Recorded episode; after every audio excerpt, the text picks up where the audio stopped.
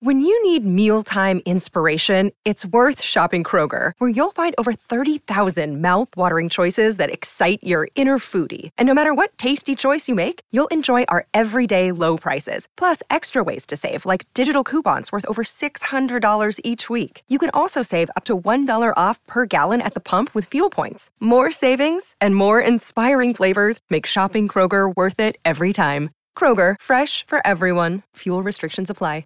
Another day is here, and you're ready for it. What to wear? Check. Breakfast, lunch, and dinner? Check. Planning for what's next and how to save for it? That's where Bank of America can help.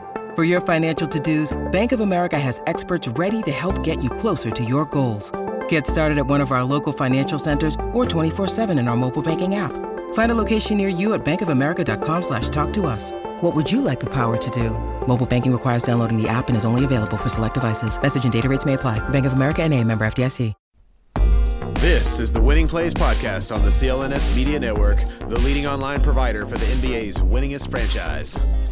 Welcome back to another Winning Plays Podcast with Brian Robb and Michael Pina. I'm Rich Levine. Today's show, guys, we're going to talk about Team USA. We're going to talk about Jayson Tatum's ankle injury. We're going to talk about the Celtics going small this upcoming season. But first, we ask you to please subscribe to this podcast wherever you listen. Uh, huge number, huge help for us with the numbers. Uh, give us a follow on our Twitter page. That's at Winning Plays Pod. At always, as always, shout out to CLNS Media for hosting this show. Shout out to BetOnline.ag, the best sponsor we've ever had. Uh, and guys, we skipped a week since our last show. Is that correct? A week? Yeah, it's on me. Sorry, guys. It's on you. Well, B Rob, you had some surgery. Uh, Pina, you moved, so it was a very, very productive week off at least. Mm, yes. Um, should we start with some trivia since it's been a, a little while? Let's do it. It's Okay. USA I'm gonna- trivia. It's not USA trivia. It is theme trivia, but not USA theme trivia.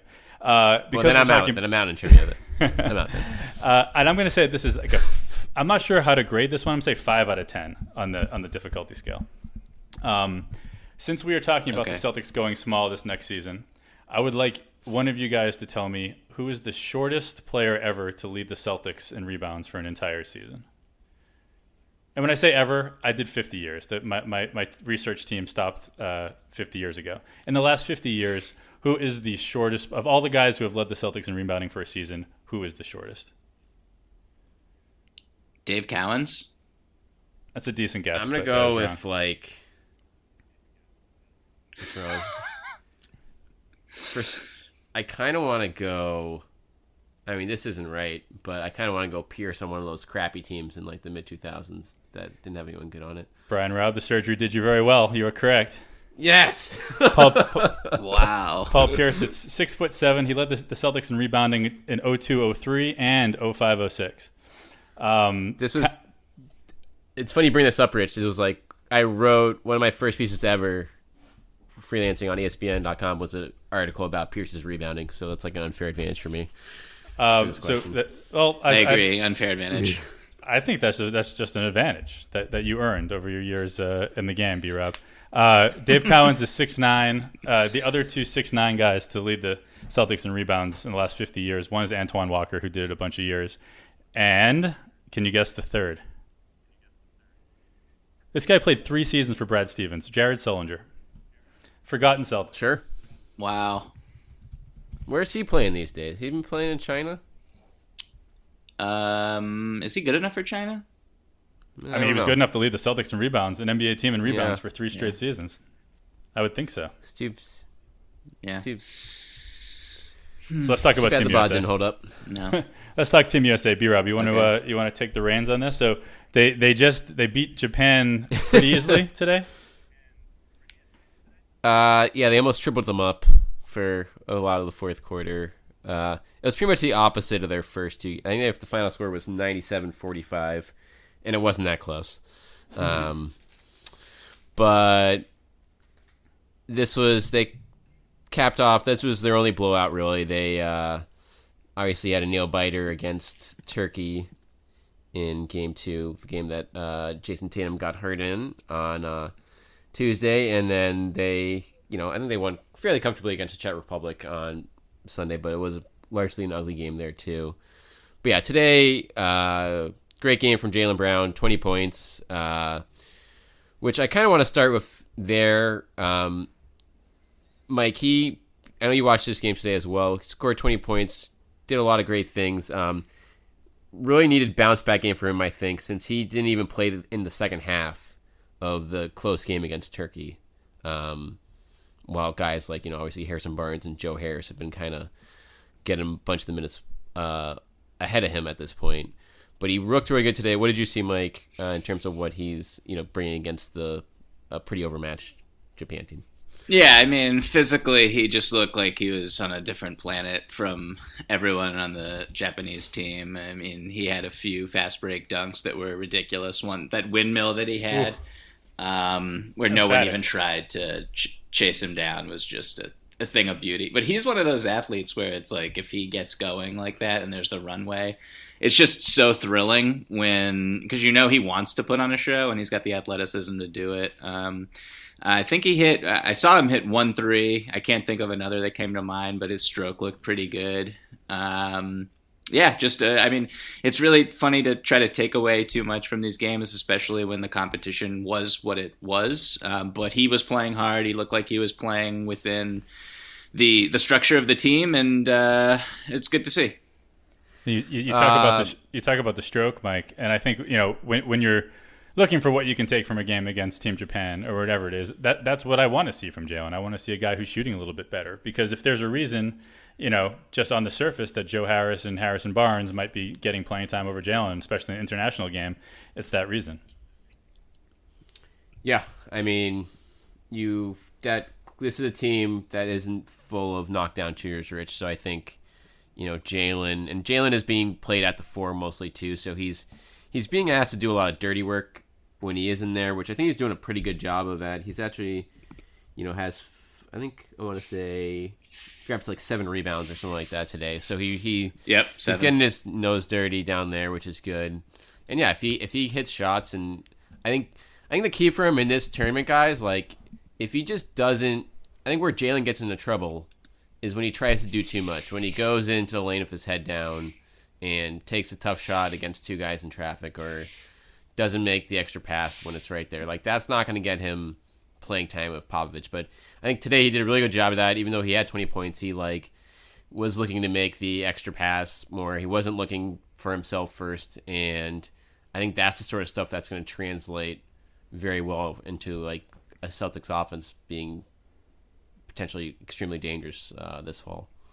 Yeah, you talk about uh, doing, Yeah. the, doing the dirty work. Um, and we're going to get this a little bit later when we, when we talk about the, the, the Celtics, what we think is the Celtics' best five. But, you know, Kemba, Gordon Hayward, Jayson Tatum, those three guys aren't doing dirty work on this upcoming this upcoming season. It's Marcus and Jaylen. You're the guys you're going to have to step up and, and be that. So it's it's good to see him having to do that this summer. I think Gordon will do some dirty work though. But he can only He do so to get down much. there. He can only do so much, though. That's true. Like from you're right. No, I mean from you're right from an athletic standpoint, you're right. Like Jaylen, he's not going to like outleap guys for rebounds and stuff like that. It was a it was a bit of a bummer though to see uh, no Tatum. I mean, I was I haven't really seen too much of Team USA so far, so I was woke up early, you know, came back from the gym, put the game on, and uh, yeah, I knew Tatum wasn't going to play. Marcus Smart was, I think, a, a pretty late scratch, uh, so didn't get to see any either of those guys. Just. Uh, I mean, what what is your guys' impression of just Tatum? You know, obviously getting hurt at Team USA. That's kind of an interesting plot point. I'm o- I'm okay Rich, with you were it. worried about this, right? Yeah, so I'm okay with it. Oh, okay. Well, I mean, if, if you're gonna choose an injury, for, for, right, like that, like a rolled ankle isn't so bad. Like a lot like that that happens in basketball. Uh, it's not anything that you think was gonna is gonna be lingering. Save some. I mean, I, I and I'll say that if if he doesn't play again, like right, just take him out, get a like a relatively harmless ankle injury injury, and then go sit for the rest of the summer and and watch. That that's how I feel about it. I don't think he needs to rush the, to rush to get back into Yeah, I mean the fact,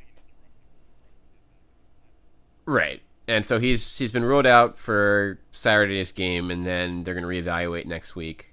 Um, the fact he's just a super durable player, like I think he's missed what like three or four regular season games in his career. Um, so he clearly that's one of his strengths right now. It was it looked scary at the time because he had to be helped off, um, but clearly not a long term concern. And yeah, like I'm with Rich. It's you know the the pros outweigh the cons. If the this is the worst thing that comes out of it is a rolled ankle for anyone on Team USA, that's obviously a a big win. And he you know he hadn't had a great first two games, Mike. Um, mm-hmm.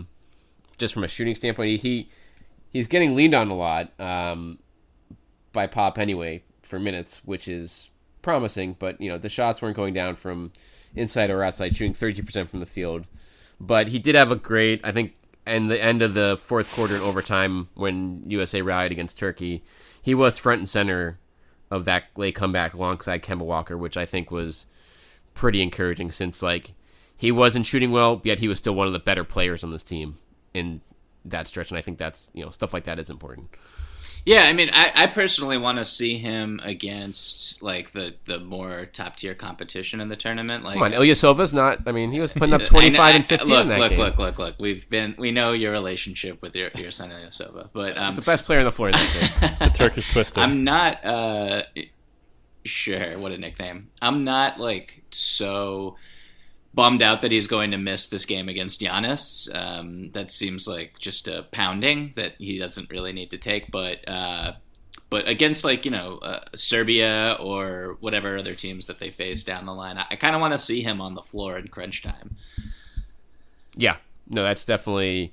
And the good news, Rich, like he has been on the floor at crunch time in all these games, like when it's mattered, and that you know, establishing. Obviously, there's not a ton of talent for him to be out here for that spot, but like, yeah, you want him playing over like the Khris Middletons of the world or the, you know, the Harrison Barnes of the world, obviously, and he's kind of like cemented himself from from a shot creation standpoint, from a rebounding standpoint, he's been good, and I think he's he's thrown some good passes in this tournament as well. So like, that's, well, yeah, you know, it's been uh, definitely more than good than bad passing, that's huge. That's a big development. And it's funny. I'm looking at the roster right now, and you're talking about guys you're going to lean on, guys you're going to count on, and I think that Jaylen and Jayson are the only two even top five picks on the roster this year. So when you talk about like pure talent, like yeah, they should be the guys probably that that, that are leaned on a little bit. Yeah, no question about that. Um, Do you know who has attempted? The, how, how Marcus many... Smart. Oh yeah, no, go ahead, Rich. What, what was Marcus six? He was a sixth pick, right? Or was he fifth? I think he was sixth. He was sixth. Randle was seventh. Uh, right. And Dante Exum was fifth. Um, Kemba Walker, right. at least through three games, le- led the uh, Team USA in three point attempts, which is interesting. He's coming out shooting. See if that translates into the regular season. Yeah, he uh, he's just.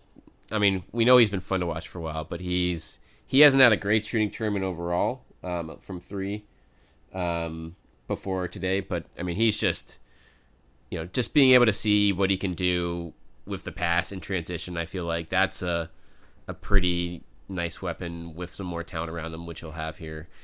And I don't know, Mike. I'm kind of encouraged. He works his ass off on defense, and I don't know if it's like Team USA is afraid of Coach Pop, where they're like working their ass off and like up 40 or 50 points in these games uh, t- today, but like, you know, he he obviously is dealing with the size issue, but like he busts his ass around screens and tries to recover well, and like I don't know, like you don't watch him too closely on defense over the course of a year, but that's that's obviously an encouraging development given what this team had to deal with last year. No, for sure. I feel like you know if Kyle Lowry is on one end of the spectrum and I don't know, not to pick on him, but Kyrie Irving is on the other.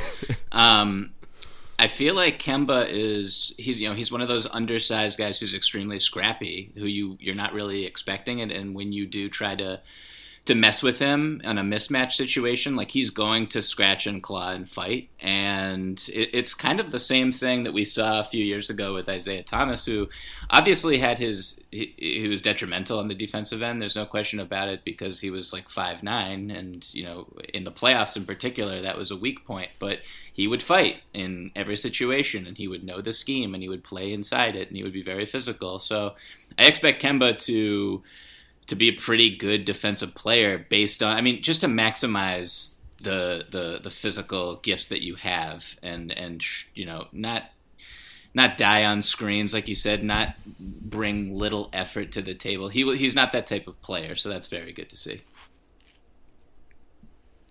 Rich do you think what do you think? I mean, we can start to transition a little bit to the Celtics for next season from this standpoint, but like, given what these guys can do defensively, like, what is the ceiling for this team defensively next year? Like, in terms of defensive rating, would you say in the league, like top five, top ten? I mean, Like, top five what- seems a l- seems a What's little realistic there? Yeah, I mean, you, you never It's like- know.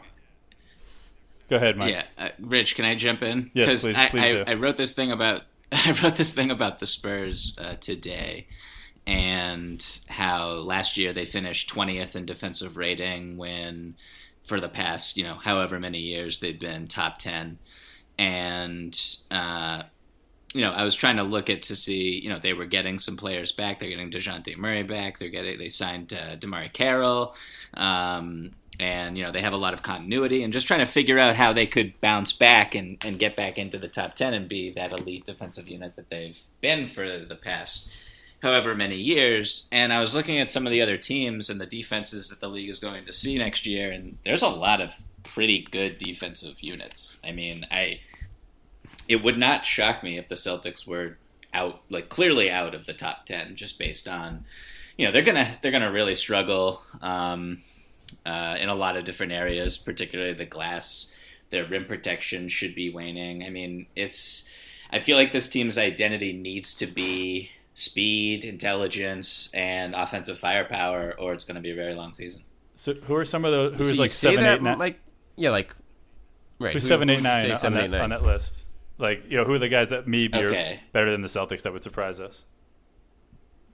Okay, one sec. I'm going to bring this up right Uh, now. while you do that, I'm Like, going to ask you both see- the question. Let me uh, let me ask you both the question while you're bringing that up. Okay. Uh, can you believe that, that the NFL season is under? We can say that this is Thursday. The NFL season will be underway probably by the time this is up. Uh, to celebrate another season, uh, BetOnline.ag is our official sponsor, and CLNS Media are giving you a 50% welcome bonus on your first deposit over at BetOnline.ag. Head over or use your mobile device to join today, and use the promo code CLNS50 to receive your welcome bonus. Don't sit on the sidelines this football season. Get into all the action with betonline.ag, your online sportsbook experts. Uh, please see the general rules for additional terms and conditions. A minimum deposit of $55 is required to qualify for the bonus. Uh, and did that buy you enough time, Mike? Uh, I think we're good. Okay. Um, so just you know, some of the, the the teams that were not very good on defense last season that I think will make a leap.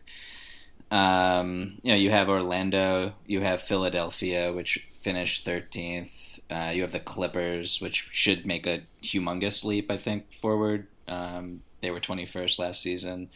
Uh, I think the Pelicans are going to be a very good defensive team. Uh, this upcoming season, you know, they add favors. Lonzo Ball's a very good defender. Jrue Holiday's already there. Um, I, they had, they hired my my guy Jeff Bzdelik uh, to run the defense. I think their defense will be very good. And Is Lonzo Ball a really good defender? Is that is that real? He's good. Yeah. Oh yeah. okay. He's a very good defender. Um, and then I mean you have the teams that were around last season. You have Utah, Milwaukee, Indiana. I think will be really good still, even though they lost Thaddeus Young. I think Toronto's defense, people, you know, I, a lot of people want to write them off just because they lost Kawhi and Danny Green, but. I like their defense, and at least until the trade deadline, when some moves are probably going to be made. Um, you know, you have like t- a team like Denver that it should be making a little bit of a of a bump forward. Um, I don't know. Like, what do you, what do you guys think about Boston's defense next season?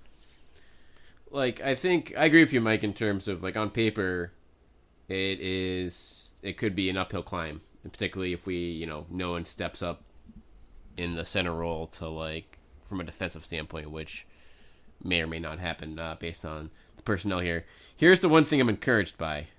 Um, so I'm gonna go back a couple years here to 2015-16 Celtics. Um, start, their starting lineup here, guys, was uh, Isaiah, Avery Bradley, Jae Crowder, um, Sullinger, and Amir Johnson. Guess where that team finished in defense in the NBA? Ninth. Uh, sixth. Fourth. Whoa. Can't believe Jared So- Sullinger got two shout outs already on the podcast. That hasn't even been 20 minutes. Right, I know. He's he's but so that that makes me think like, all right, you know, Brad Stevens can has mixed up a lot of you know, or not mixed up, but made uh gotten the best out of a lot of questionable defenders in the past, and obviously Amir Johnson was has always been a good defensive player at that stage of his career, um, but beyond Avery Bradley and you know Jae Crowder to a lesser degree, there wasn't a lot of plus guys in that lineup, um, and they still figured out a way to get fourth. So I think this group can be top ten on D uh, with uh, the right mixing and matching, and I think Kemba Walker bringing it every night on defense is going to be a big part of that, obviously, and then we'll see how the rest of the starting lineup looks. But you know, Smart will be smart, and then if Brown and Tatum can sustain what they're doing on a defensive end on a more regular basis, then this team could be in business. Yeah, so I, I wrote this story uh, last week about um, you know Boston's lack of centers and how their five best players are all six eight or under. And on one hand, you have a team that uh, you know Brad Stevens, as kind of going against the point that you just made, B Rob, but Brad Stevens' teams have always relied on defense, and he always has, you know, liked to have a little bit of size out there. The Horford Baynes combination is just, you know, obviously unavailable this season. Um, but then on the other hand, like one of the great traits of every great Brad Stevens team is uh, just an underdog mentality and low expectations. And I feel like when you know, you have a lineup that is Kemba, Marcus Smart, Jaylen Brown, Jayson Tatum, and Kemba Walker. Uh, uh, like you mean Gordon Hayward? Gordon Hayward. I'm sorry, I said two. There's two Kembas on this roster. Um, when you have that type of of lineup, uh, you are you know, there's no margin for error and everybody is accountable. And I think players are more in tune on a possession by possession basis. Uh, so that should be very interesting uh, to see how that pans out. And I mean, like, I guess the, the first, the most important present question is, like, how many minutes do you think we're going to see this lineup on the floor? Like, is it going to close halves? Is it going to be on the floor in crunch time? Like, how. How accessible is it for Brad Stevens? Do you think this season? It's all matchups, right? I feel like that's what we've been what what we've been harping on over the summer. But what about what and B Rob? I think you might have been there, but on Tuesday when when Brad Stevens says that uh, Time Lord has a, as good a summer as anybody on the Celtics roster, is that the is that the kind of thing that Brad would just say? You think to blow smoke up RW 3s ass or or just get him pumped? Or do you think he really believes that that that this guy is ready to to be a little bit more, I mean, or a lot more this year, to maybe be a guy that you can count on. Maybe not in crunch time every night, but can play really, really valuable minutes at center on a solid team. It can go both ways, Rich. If you look at the history of the past decade of who's gotten hype out of the summer. Um, but from Brad Stevens, I know, I, I know, know, but for Brad Stevens, I know there was a time where James Young got some hype out of the summer too. Okay. Um, so we have to remember that. But at the same time, but Rob Williams, I think, has already shown more in his career than James Young ever did um, as a counterpoint to that. And just from talking to people behind the scenes, like he has been ever since the missed flight last year, he was one of the hardest workers all year long. Uh, has been in line, has been a sponge, and now obviously sees opportunity uh, in front of him here, and has busted his butt all summer long. So yeah, like he, I literally think they're gonna. Uh, nothing is guaranteed for in the front court in the center spot, and that means if that is including you know propping up Rob Williams and saying, "Hey man, keep up the good work here. You're gonna have to give yourself a shot." I'm I'm all you know. I think that's a great move by Brad Stevens. Yeah, and I and I think that you know two less sexy names that are probably going to play a lot of at the four are Grant Williams and uh, Semi Ojeleye. Sure and uh, like I'm not sure how much those guys are going to be able to contribute on the other side of the ball. Where, um, you know, I, I, just I'm leaning more towards this team and just generally looking at you know how the league is going right now, where you really need to score if you want to win basketball games. And you know, I guess the regular season is a little different than the playoffs, but in the playoffs you need to score or you're not going to win. That's just kind of how it is. And um, like I, feel like offense, like making putting the best offensive players on the floor throughout the regular season and having them be familiar with one another should be kind of the key goals for the year. And I just, I just think it's fascinating to see how much they're going to lean on those small units and like I, I understand saying positive things about Robert Williams heading into the year because they they need him. They need him. They need Theis. They need Enes Kanter to play a lot of really good minutes and play a lot of and fill a, a, specific role on you know in, in areas of rim protection and in in, in you know paint protection and, and and battling on the glass.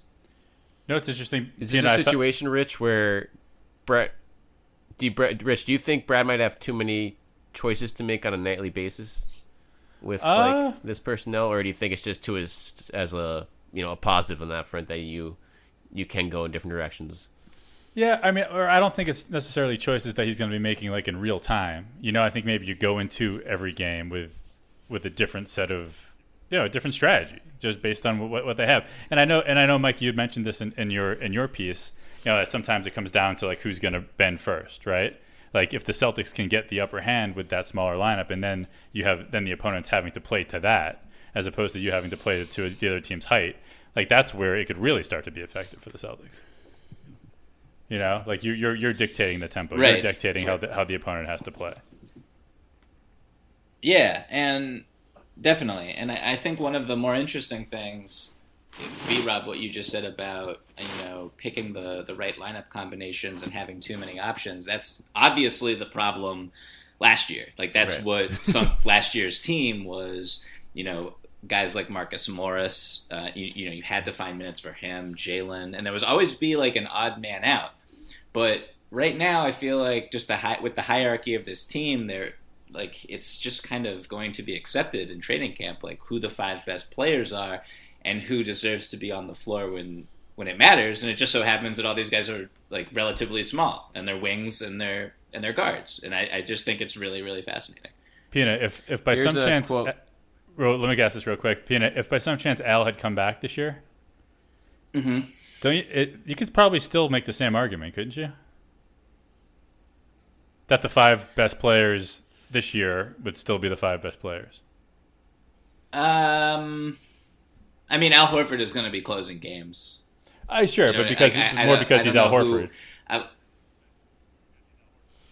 I mean, I don't want to like say something like Al Horford is better than Jaylen Brown, but I, think that's something I believe. Like he's a I think he's a better basketball player, and he would just make more sense for for the reasons that we're discussing. But like I, yeah, so I, I, I think that the, the the situation would be less complicated, but then you would also have a situation where there would there would be an odd man out, and it would be either you know Marcus Smart or Jaylen Brown, most likely Jaylen Brown, or even Gordon Hayward or or Tatum on certain nights. Like I don't, I don't. It's it would be a really more complicated situation if Horford uh, was still around. And you know, that's not to say that they're better off with him gone, but it it, it is simplified in a certain way. Right, and a lot of it is because you know I said if if you said would you rather have Jaylen Brown or a 33 a 33 year old center entering his 13th season who averaged 13 points and six and a half rebounds last year? and and made 78 foul shots over 68 games. You know, like that's Al Horford. Uh, you know, maybe you want the the guy who's who's. Uh, by the way, Jaylen looks like he bulked up uh, a little bit more already this offseason. and maybe that's because he was staying next to the Team Japan guys. But he looked a lot bigger physically. Looks like he might be able to do a lot of the things that Al Horford, frankly, you know, wasn't willing or able to do the last year or so whatever. We don't have to make this to kill Al Horford on his way out, but I just thought it was interesting that maybe it still. I know. Wow, so Rich, just like burying him right now. Jeez, Louise, Rich. Um, no, but Jaylen, Jaylen did, did, look really good, and they will need him to like. I, I I posited in the piece that Marcus Smart would be the guy who basically is the de facto center, and you know that's you know that I don't know if that's actually going to happen, but someone like Jaylen, who if he were to bulk up or if his bulk was for real and his strength was up and yada yada, like I feel like he could guard for possessions at a time bigs and you know make opponents pay uh, on the other end in a way that uh, you know Horford was not able to do. So like Mike, I mean your piece was great. It's a a lamp that will be explored times. The problem is I don't think the Celtics are going to be able to bring it out much at least against like East playoff teams, because yeah. you just look at there's just so much size, size, and size that isn't going to get played off the floor. Um, whether it's Giannis or Gasol Ibaka or Embiid, Turner, Sabonis down the line, it's just like everywhere. Which is why, again, I think the you know the Celtics knew the front office knew like we need can't we need someone to rebound, and that small lamp for what it brings offensively, it's still going to get absolutely murdered on the boards by any of those teams. So like, could you see that them play small five against like the Warriors and some teams out west or other teams that just try to downsize? Absolutely, they should do that and maybe you know try to mix it up from that front. But I still think there is going to have to be some kind of a true big on the floor at all times with a rotating cast of you know the four or the five wings that we've been talking about. So you do not think that this lineup will see big minutes during the regular season? I think they'll see like what's big minutes like. Like, I, like, do you think Stevens will spend a portion of the year, maybe a month or so, when everybody's healthy, like playing it at the end of halves and at the end of games? I think we'll see it more likely at the end of halves and like the end of games. Like, I think we'll see it for like if everyone's playing well. I think he'll roll it out there for a couple minutes a game. I just don't think it'll be a crunch time lineup, um, unless again the matchups let him do that. But I think most times it's that the matchups are not going to let them do that. Right, and I mean, like in my mentions, it was basically you know Bucks fans and Sixers fans being like, "Yeah, this would be great," and it's like I don't disagree with me. Yeah, right. but there are a lot of other teams that do not have Giannis and do not have Joel Embiid on them that I, I feel like the Celtics could definitely exploit. And I think it would be very just. I'm not saying that the Celtics would have an advantage um, or be able to survive even, but it would be just like super interesting to see, you know, a bully ball lineup versus uh, this specific lineup. Uh, on the defensive end. I like I would just like to see how they would guard the Celtics. We because we know what would happen on the, what's going to happen on the other end, but I would just like to see who matches up with who and just how that plays out for you know five minutes. Yeah, I, I like that because especially because we're talking yeah, about Embiid. Obviously, obviously in the playoffs, Embiid is going to be the focus, but in the regular season, you know he, he's not, not even going to be playing that much, and even when he is, he's not going to be playing forty minutes a game. So there's a situation against Philly. Yeah, if Embiid has to come out early in any given game, all of a sudden Brad just throws that throws that lineup out there and makes Philly react. Like I'd love to see that. Yeah. Um, do you? I guess the other thing is like, how confident are we that the Celtics, their big man rotation, will look like it is like it does today uh, after the trade deadline? I know that's a really difficult question to answer, but like, how important do you like? I, I feel like you know them adding more size to this team, you know, is probably a. I mean, it's certainly a need in some respects, but like how. Well, Mikey, did you? I don't know if you caught the latest Lowe Post. It was with Bill Simmons on there and they. I did listen. Did you this. listen to that? I and heard the Sabonis, the, the, yeah, Brown. and the and Zach saying he wouldn't do it if he was the Pacers, which is an interesting, which I guess is, you know, someone who is kind of a neutral slash talks to people around the NBA like how. You know, I'd, I'd wonder if you go around the league and pull 30 GMs who they'd want on their next contract, like Sabonis or Brown, like how that would go. Um, that was the yeah. I think I, didn't, I didn't hear the conversation. So it was basically who would you rather have? Would you make that? Yeah, uh, like a theoretical the, trade. Jaylen for Sabonis. But yeah, yeah we've no. talked about plenty. Yeah, yeah. Um, that I shut down. Right. Um, Very rudely. quickly. Yes. um, I think. I think that I, I probably want to backtrack just slightly on that take, but I still would like the thing about it is um, Sabonis, who by the way missed a putback uh, layup that would have, uh, I believe, tied the game with a minute left eh, again this morning against uh, Australia, and he was devastated. And Arvydas was looking on, just sullen faced. But uh, but no, um, I, the thing about Jaylen and his contract, which I just want to touch on very quickly. Um, my take on that is is that you know maxing out Jaylen, which I feel like he is he's potentially going to get the max whenever he hits free agency next uh, next year. Um, If he has a good year. yeah, yeah, but I, I could also see a team just throwing it at him because of you know his theoretical ability.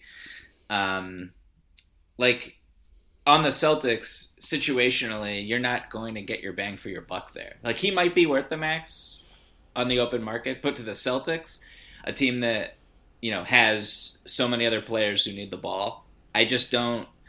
He's just not worth it. He's so he's very valuable, and he could prove valuable when they play small uh, this season. But like, do you guys know what I mean? Like, if you're if you got to max out Tatum, you have you know Hayward's contract will be expiring sooner or later, but he's on a max, and then Kemba's on a max. Like maxing out Jaylen for someone who's going to be your you know your fourth or your fifth usage piece, like I don't. It just does not re- really make a lot of sense to me. But doing it with Sabonis makes a, like a lot more sense. Because then this whole think so- conversation about your best five players and like where are we going to get the rebounding from, where are you going to get the inside presence, Sabonis answers a lot of that. He fits. Yeah, I mean, I, per- I I personally still don't really like Sabonis for that, just for defensive purposes. Like, I don't know if he, I don't think he's the answer if you're trying to win a title at, the five. But you know, and and like it's just the like the thought of trading an athletic swingman for a low post big who can't shoot threes, um, it just doesn't seem like in a vacuum like a very smart thing to do. Yeah, I'm torn, but I mean, I like Sabonis a lot as a player. He had his ass handed him in that first round series, um, by Al Horford and company. Um, and his playoff numbers throughout his career are trash, which I do think is like a red flag when you're dealing with uh, uh, under a big that doesn't have a lot of bulk to him. Um, but yeah, to your point, Rich, like yeah, you want from a regular season standpoint, this would solve a lot of problems for the Celtics. And you know, if you're again, a lot of it, I'd be asking too is like, okay, what are what's Sabonis' next contract look like? Like, is he getting 15 a year, 20 a year, more? Like, how much do you want to invest in a big that can't shoot threes? Um, By the way, we, we keep saying All that stuff. he shot he shot forty three. He shot fifty. I mean, he didn't take many, but the last two years he shot thirty five percent, and then he shot fifty two percent last year. Nine for seventeen, but clearly he's got a How stroke. did he attempt last year? He was Okay, nine for yeah. seventeen, so he, the volume Yeah, wasn't mean, he- there. But but but maybe there's a difference between he, he Right. can't and he doesn't. He can shoot enough. Or yeah, and I guess right, and they, they'd obviously make him do it here more if he came here. Um, yeah, it is a that's going to be a fascinating hypothetical hanging over both teams that are, you know, the pressure is really on the Celtics. They can obviously wait things out with Jaylen, but the Pacers drafted another big in the first round, and they're paying Turner and Sabonis, and having a good first round pick on your roster doesn't really make sense in the long term for them. and so keep, that- that's something to watch. proving that they won't But in the him at same meantime, time. sorry, I was just saying that they won't play him at the same time. But my question for you, yeah, that's. I mean, there's no question that that's probably the right move for them most nights, and then that, that's an issue. So, but my question for you guys right now, though, out of the Celtics bigs on the roster, so let's say okay, you know they're they're gonna try this small ball lineup when they can, but most nights it's not going to happen, and the default is going to be having at least one big on the floor there. What is what is your power ranking? Maybe like the top three bigs in order from most to least preferable to be the closing center on this roster um, by like game 20 for you. Uh, um, and I Can- start. Kanter, Robert Williams, Theis. Kanter Williams Theis. I'm Can- I'm Kanter Williams Vincent. Eh. Hmm. I am Theis. What? Wow. You don't think Theis is going to be closing some games? He's not my first choice over Kanter.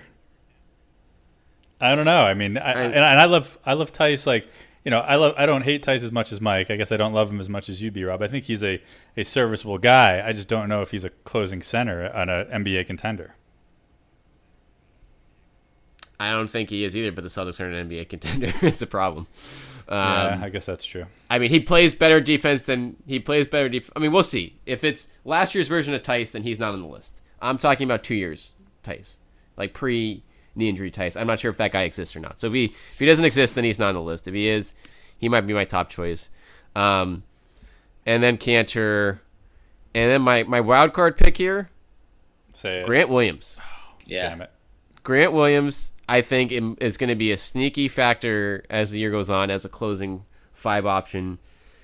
Assuming again, the problem is he's like six foot four, but if you get over that, he does have the strength. He can do a lot of different things on offense, and he's a really smart defender. So I think he could s- sneaky get in there if he plays, get some minutes early. Pina, did you think about doing like Tacko that. on your list? I I thought about bringing Tacko up in my next sentence. Yeah. um, I really yeah. It, I, Tacko is just. I mean, we could talk about Ta- Tacko deserves his own episode. It's almost disrespectful to just bring him up at the end of this one. But is he Um, is he gonna is he gonna get any playing time? Is he gonna be on the team? B Rob, are you comfortable saying that he's gonna be on the roster opening night?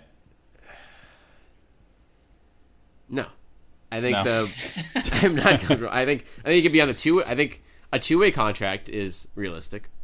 Um, if we'll go for that, but I don't. I can't see this team carrying five centers. With Tacko being one of them, even though it would be situationally of it makes sense. are yeah, and, and none of them are. I guess you, who's the sixth best player on this team? Um, hold that thought. I mean, you hope it's Kanter, I guess. I was thinking can't. If it's not think- Kanter, it's you're trouble. I mean, who knows? Might end up being like Carsen Edwards by the time this year's over. Yikes. Or Vincent? Uh, yeah, I mean, I was thinking Kanter. Yeah, Vince. I mean, Vincent. We haven't talked about him. No, I I know nothing. I know nothing about him. He's. I'm very curious to see if he can like. I've watched a little bit of France in this tournament, and he's obviously he's backing up Gobert, so he's not getting a ton of time, but he moves really well. He really gets after it in transition, which Brad Stevens loves out of his big men. He he'll probably make a thousand Tyler Zeller references, um, because that's all he would keep bringing up when just running the floor uh, during Tyler's career in Boston, and so if he can do that, I mean, if he can just like the one thing, if he can handle guarding on the perimeter a little bit, which I think is iffy, um, then he can definitely emerge out of the pack there. But um, defensively, in terms of just being solid, strength wise, and being able to rebound, like he's probably number one on the depth chart from that standpoint. Ooh. Interesting. I think yeah, I told you. I think that they, they do have relatively big plans for him this year, and he and, and like you said, B Rob, he didn't come over for nothing. You know, he came over to Right. play. I think that's uh, he's got to have to earn He- it, He'll right? definitely get a chance. The next time uh, Brad Oh, yeah. Stevens brings up Tyler Zeller, B Rob, you should tell him that Zeller is the only player in Celtics history with a Z, uh, a Z initial in his last name. As his last name. Yeah, That was that was a trivia question last week. it was. Two weeks ago. Yeah. two Maybe I'll, do you think I should start off Brad's press conferences with just trivia? For That's I- a great way to get your credential revoked. I was thinking the opposite. I think I think Brad would, was the kind of guy that would respect that. If ever, you could be like Bill Bill Burr, is that the guy that that asked the first the first No, no, question? Bill, Bill Bill Doyle. Bill Doyle. Yeah, yeah. yeah. What's your Bill telegram? Bill Burr. You can be Bill Doyle, but with a little twist. So you got a little trivia question for everyone. I think they'd respect that. The monotony of the beat. I think it would break it up a little bit and gain you some respect. I mean, more respect, not some. Along with some glares from other writers. That's good. Um, good. Get them angry. yeah, You're sure. talking to Brad Stevens, Right. and they're not. Um, what a, one guy we haven't talked about as we wrap up here, uh, Ojeleye. He's clearly going to be battling for minutes at the backup four with Grant Williams. Um, Brad's gone super small with him before at the five. He doesn't really rebound down there, but clearly can handle bigger guys um, from a strength standpoint. What is he going to fade to the background on this team, or is he going to say I have some, you know, take advantage of the opportunity that's there after being buried last year. I, I mean, yeah, I think that he'll have an opportunity to play some small five, and this team really doesn't have any power forwards on it, so that's obviously another little uh, window that he can step through uh, for some minutes. Like, I, I don't know if he has the offensive game to be regularly in the rotation just on a night in night out basis, but like I don't know, like he really didn't play all that much last year. When I mean, it's like he's got to hit open shots, but he also needs to be able to put it on the deck and do something with it on the second and third dribble. I don't know if he can do that, um, but we'll see. I mean, the opportunity again will be there for him, and defensively, they're going to need someone like you said, B Rob, someone who has his strength, who you know, at least someone on the team who can't get just completely decimated in the post and, and bullied down low. Yeah, and I know PJ PJ Tucker's one of your boys, Mike, and I think like you know that would be the ideal for for Semi if he could get somewhere close to PJ. But the biggest difference now is that PJ Tucker shoots 37, 40 percent from from three the last couple years. You know, and and, and Semi's still in the low 30s.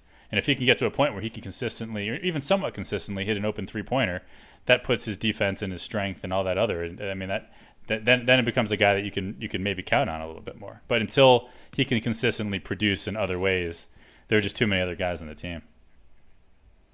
I think.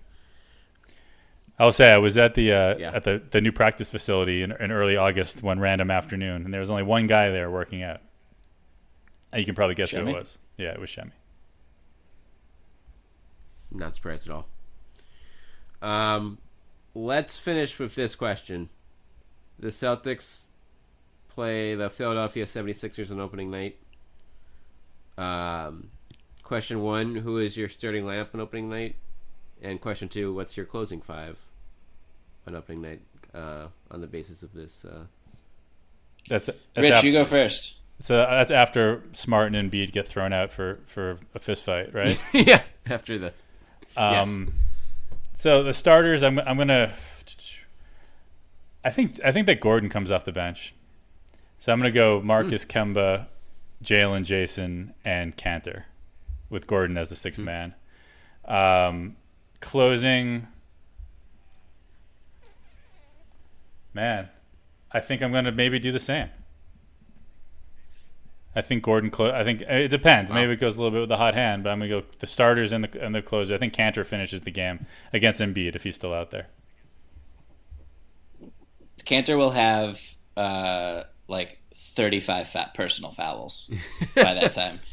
Too bad um, not summer league. I think that for starting, I agree with Rich, and I, I think on opening night it wouldn't be the craziest thing to have Gordon Hayward come off the bench and let him ease into the season. Um, I mean, to close, I'm just gonna say screw it, and I just want the Celtics to have their five best on the floor. Like I, I don't, I don't care. So I'm going Kemba Smart, Jaylen Tatum, and Gordon, and I, I, I want to see the Sixers blink at that. Brett Brown is recall fury flurry of timeouts. Yeah, let's go regroup. Um, I like it. Uh, my starting five is gonna be Smart coming off the bench.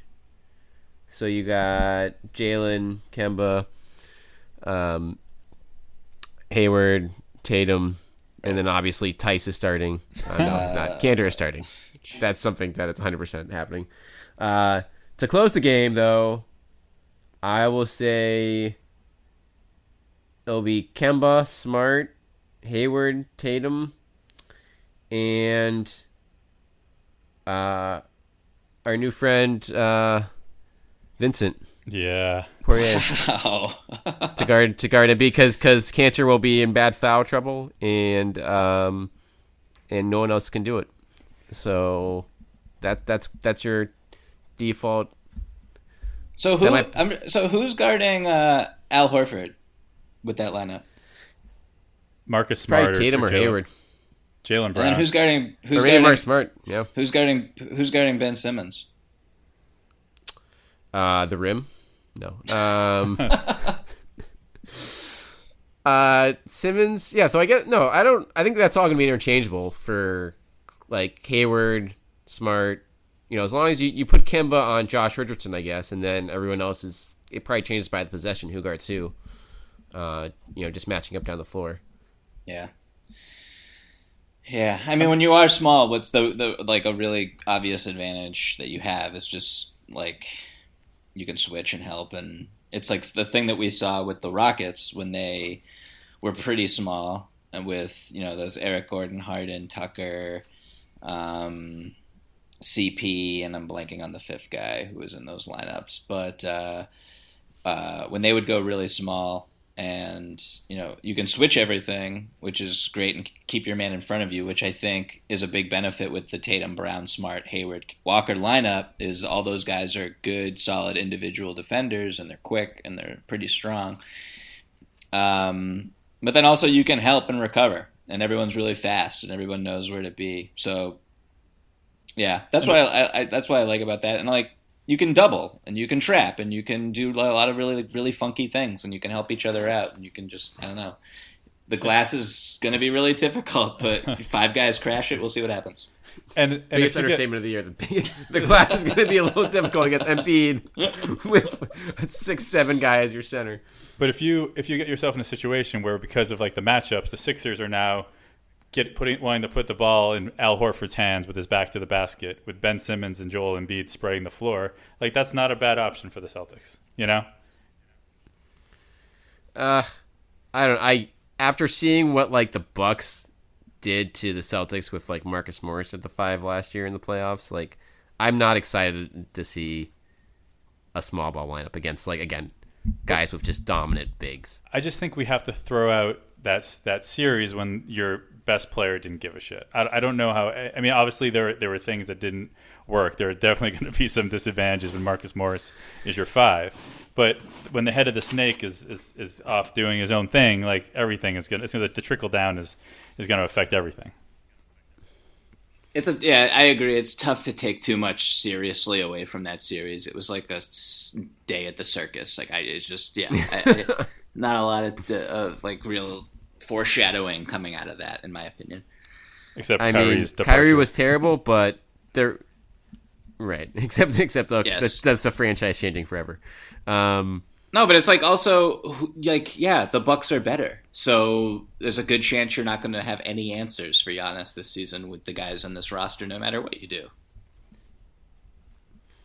but yeah, yeah, but I, I think with when you're facing when you have bigs that can rebound, um, and you have four of them on your roster, you have to like against teams that have just dominant bigs like in the post, like Embiid, like you're gonna have to play one of those guys down the stretch. I think that's gonna be their default move. Maybe they'll get out of it if no one can hold their own, but I think that's the default play is there's gonna be a big man at the floor on all times in crunch time. we shall see. It'll be fun. It'll be fun. Maybe, maybe. I mean, no, I'm not saying it's just the right move. It could be. I mean, we could be, you know, 30 games in the year, be like, none of these guys should be on the floor in crunch time. They should. We should. They should just gone if your lineup Mike immediately. Um, Obviously, right.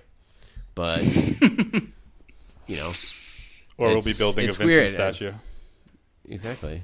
So, I mean, you'll see they're gonna roll the ball out in training camp next month, and someone's gonna.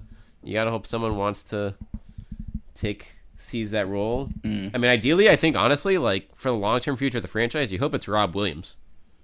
Like Hell yeah. based on his youth, salary, and you know, if he can become eighty percent of like Clint Capela or something like that, then like that is huge for the franchise long term. I don't see why he can't be better than Clint Capela. I'm just going to throw that out there. But I- I, I think agree. my feelings about Clint Capela have been have been made on this podcast. He, I mean, defensively, I think he can be better than Clint Capela. Offensively, hopefully, he gets better finishing like around traffic at the rim. That's something in summer league that he was up and down at.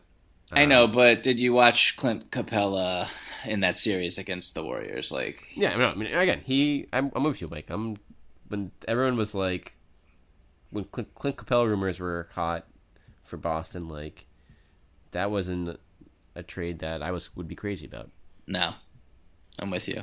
So, I mean, we'll All right. see. It'll be it'll be a really fascinating camp from that standpoint. No one knows what's going to happen. I feel like.